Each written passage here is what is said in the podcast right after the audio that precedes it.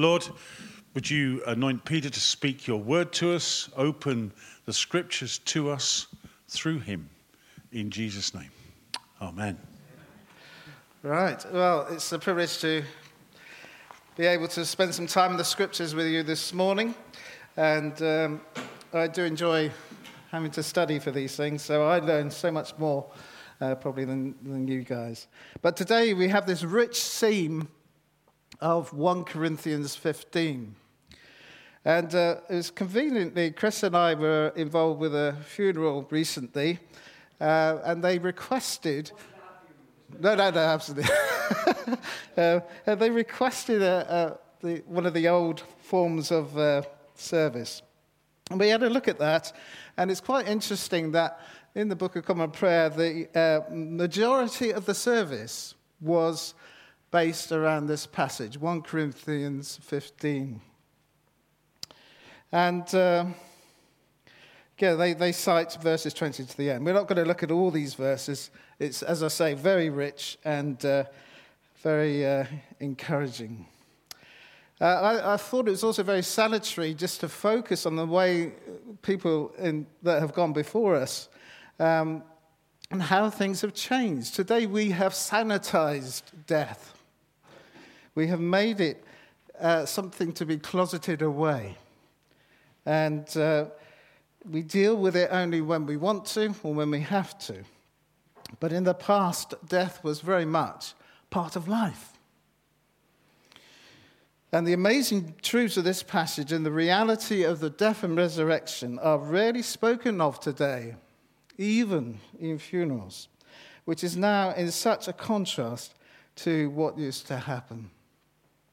Of course, with COVID and with Prince Philip's death, I'm sure many of us have reflected on the reality of our mortality and vulnerability when faced with the pandemic circumstances we are living through. But today we have the opportunity to, albeit briefly, see and recognize the enormous importance of this chapter in, for our faith and our lives today. And this morning, I want to draw from this passage just three strands and I thought I'd give a little visual aid here. I have a bit of rope, which is actually made of three strands. And we'll be pulling uh, three of these strands out, and we'll be looking at how they intertwine, intertw- are intertwined and are dependent on each other.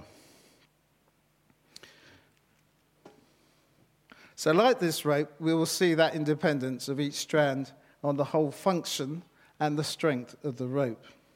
So today I'm going to use the Living Bible as uh, the reading uh, because it just reflects, I think, better the style and the manner of, of what Paul was writing. So let me read 1 Corinthians 15, verses 12 to 28. But tell me this since you believe what we preach, that Christ rose from the dead, why are some of you saying that dead people will never come back to life again?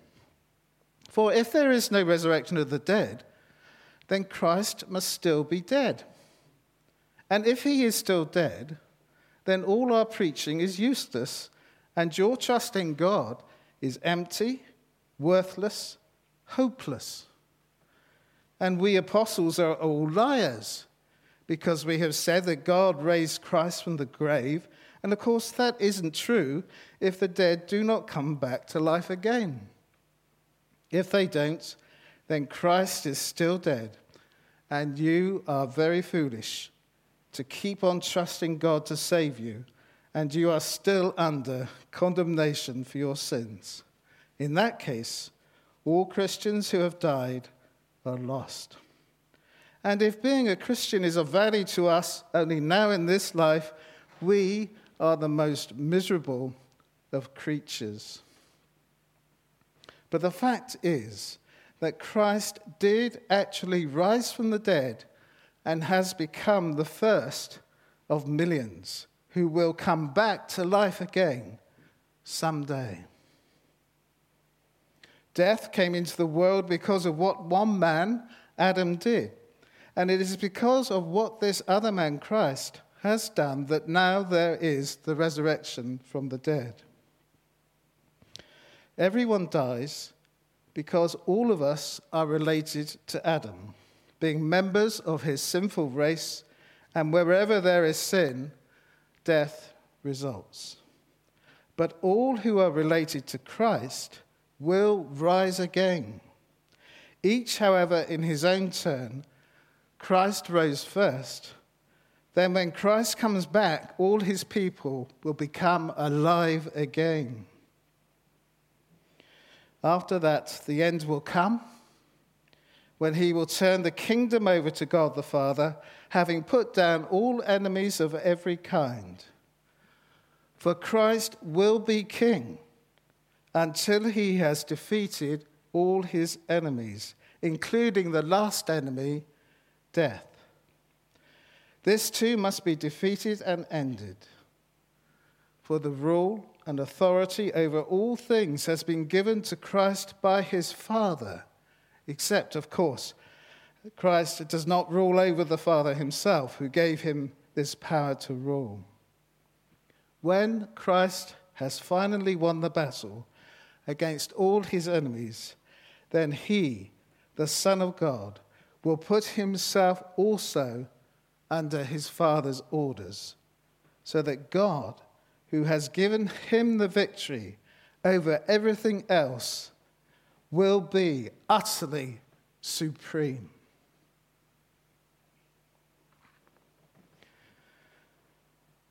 So, our first strand, and they all begin with R, fortunately, so hopefully you'll be able to remember. Our first strand is. Oh, of course.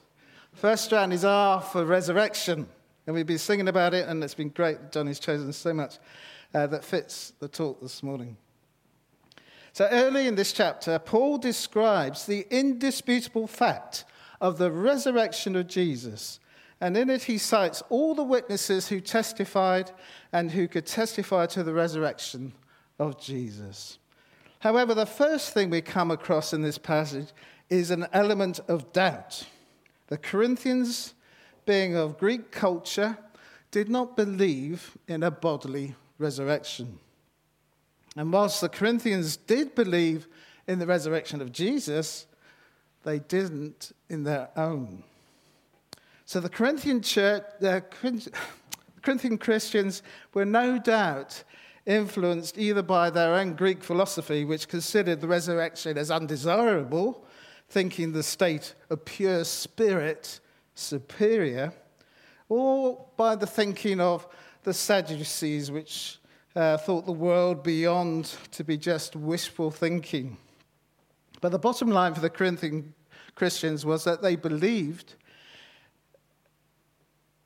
we lived forever, but not in resurrected bodies. So, what is resurrection? And firstly, it's not res- res- resuscitation. It's not simply coming back to life or merely life after death. It's a continuation of life after death in glorified bodies, which are our present bodies transformed into a glorified state. And we just need to think of the resurrected body of Jesus. He still had limbs, he ate food, was clearly recognizable but had other new supernatural powers of walking through walls and closed doors and appearing and transforming at will. Sorry, transporting at will. So maybe the first thing to remember this morning is the reality of our own bodily resurrection as the body of Jesus was. And if we look at this passage, uh, Paul, with impeccable log- logic and challenge, he identifies what believing in bodily resurrection is and why it's so key to our faith and why it is necessary.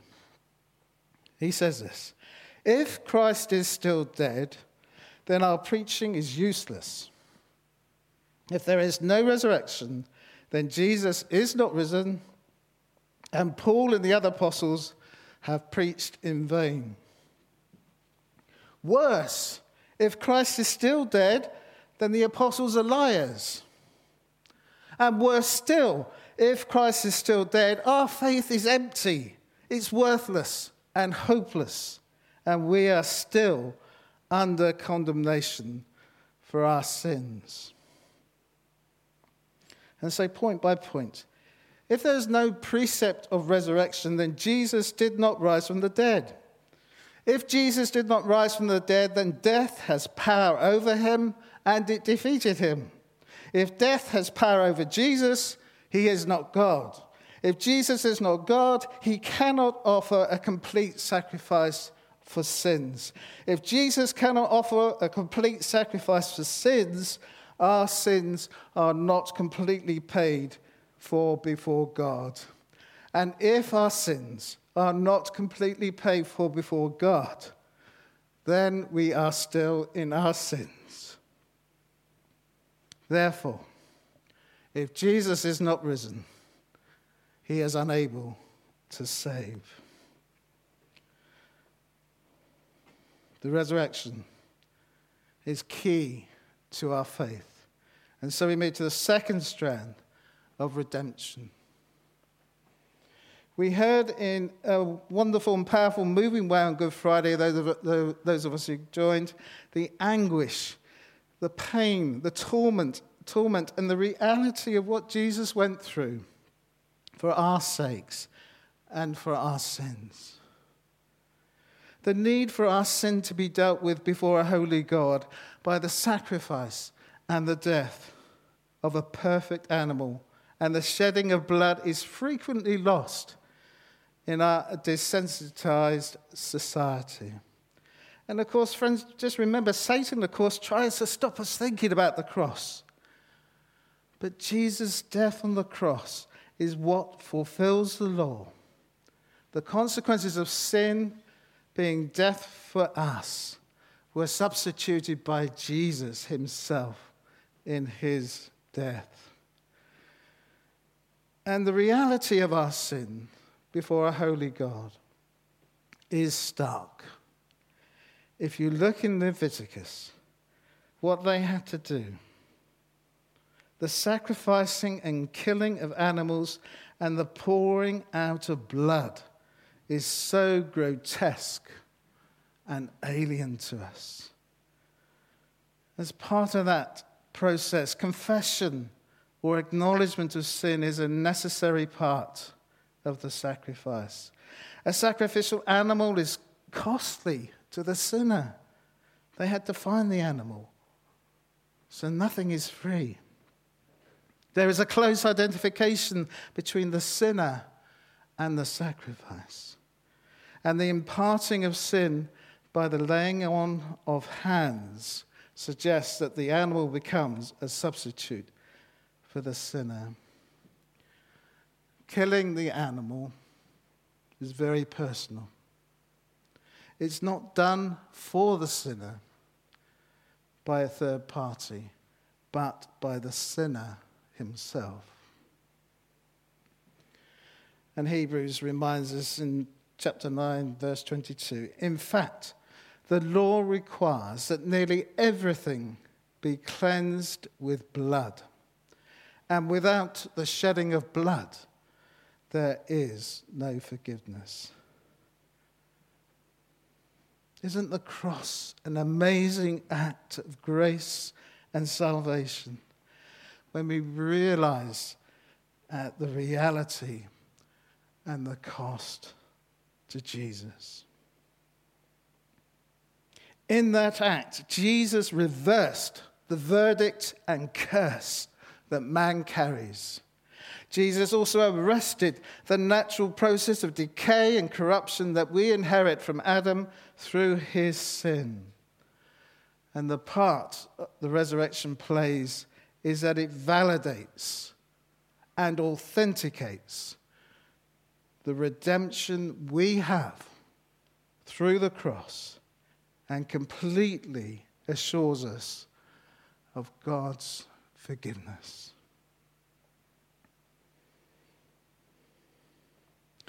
Let's move to our third strand, and that's R for restoration. And we see Paul's logic continuing here. He says, Worse still, if Christ is not risen, then those who have fallen asleep in Christ have perished. If there is no resurrection, then the dead in Christ are gone forever. And worst of all, if Christ is not risen, then our hope in Christ is only in this life. And we are all men, the most pitiable, pitiable, because if there is no resurrection, then the whole Christian life is a pitiful joke. So, if we don't have something beyond this life to look forward to, why hassle with the problems of being a Christian? Clearly, as we know, being a Christian solves many problems. Knowing Jesus and loving Jesus can make this life better, but it also brings many others. And Paul in this passage saw little ultimate value in life if there is only this life to live to the extent that he says, if in this life only we have hope in Christ, we are of all men the most pitiable. Indeed, I'm sure Paul's thinking was with all I have endured for Jesus Christ, just remember that great list of uh, sufferings that he, that he identifies in the next letter to the Corinthians, chapter 11. And he, he's saying, if there is not a resurrection and a heavenly reward beyond this life, I am a fool to be pitied. Paul is clearly steering the Corinthians away from the momentary pleasures and difficulties of life and health, but pointing them to the eternal restoration that is coming when Christ returns. So, underlying all this is the reality that the resurrection for us is the restoration in person, in resurrected bodies, with our Heavenly Father and that's called justification. You see, it's not just about today or our life here, but the eternal hope and glory we will embrace as believers. And remember that every day that passes is one day closer to his return. Hallelujah. And Paul uses the illustration of Jesus being the first fruit, not in the version we read, but in other verses. He talks about Jesus being the first fruit of those who died and rose when he identifies our future resurrection. This is a powerful symbol to the Jews, a clear picture, because uh, uh, uh, Jesus' death and resurrection was at the time of the Passover, and uh, we have this uh, uh, celebration that the Jews have as part of the Passover. They bring these first fruits, which are actually from their barley harvest. And the resurrection of Jesus was the first fruits, because what followed the first fruits was a full harvest. The resurrection of Christian believers when Christ returns. Verse 23 Each, however, in his own turn, Christ rose first then, when Christ comes back, all his people will become alive again. And when Jesus returns, it will be a glorious day. He will destroy all dominions, all authorities and power, and defeats all enemies of every kind. Paul describes that here. Jesus will be seen to have the rule and authority over all things that has been given to him by his Father. And the last enemy, death, will be defeated and ended. When Christ has finally won the battle against all his enemies, then he, the Son of God, will put himself under his Father's orders so that God who has given him the victory over, over everything else, will be utterly supreme on that day when Christ has completed his redemptive, his resurrection, and restorative work. Christ returns the kingdom to his Father. He will have recovered the full submission of all things as it was in the beginning of all creation. It is Christ's resurrection that guarantees all that. So, friends, is there a challenge for us to see how important the truth of the resurrection is? It's not a side issue. It can't be, it's got to be part of our central belief. If we do not believe Jesus Christ rose, from the dead and in the resurrection body, the way the Bible says he did, then our faith is seriously compromised, as it is one of the essential doctrines of the Christian faith. Martin Luther says, Everything depends on our retaining a firm hold on this doctrine in particular. For if this one totters and no longer counts, all the others will lose their value and validity. Charles Spurgeon states If Jesus rose, then this gospel is what it professes to be. If he didn't rise from the dead, then it is all deceit and delusion. So, where do we sit with all this? I personally struggle with the way our culture deals with death. It talks about passing away and people having passed. It's, it's quite hard to describe death, isn't it, in, in reality? And in a sense, that implies that life if believed at all, and if people believe in an afterlife, it's only in the spirit. Or do we actually now see that death, as the Bible describes it more accurately, as falling asleep, waiting for the subsequent resurrection of the body? Should we be surprised that as the human body of Jesus through his resurrection was transformed into a new resurrection body, that ours will be too? Do we live in the victory of the resurrection or the failings at the cross? Are our lives truly a new creation? That old song, New Creation. We are a new creation, a resurrected body. Are we holding on to the old and fallen lives? And, friends, if anything, living in freedom, those courses have taught us that we can live in victory and in power of the Spirit. We can live as people of the resurrection, looking in expectancy for our resurrection and restoration on that day when Christ returns. The bottom line is Christ has rescued us out of the realm of death so that we can possess immortality. And some final thoughts on the resurrection as we close. The resurrection we've seen in three strands here, but it, it's in other strands of our beliefs as well. So here are five. The divinity of Jesus rests on the resurrection of Jesus. Romans 1 4. The sovereignty of Jesus rests on the resurrection of Jesus. Romans 14 9. Our justification rests on the resurrection of Jesus. Romans 4:25.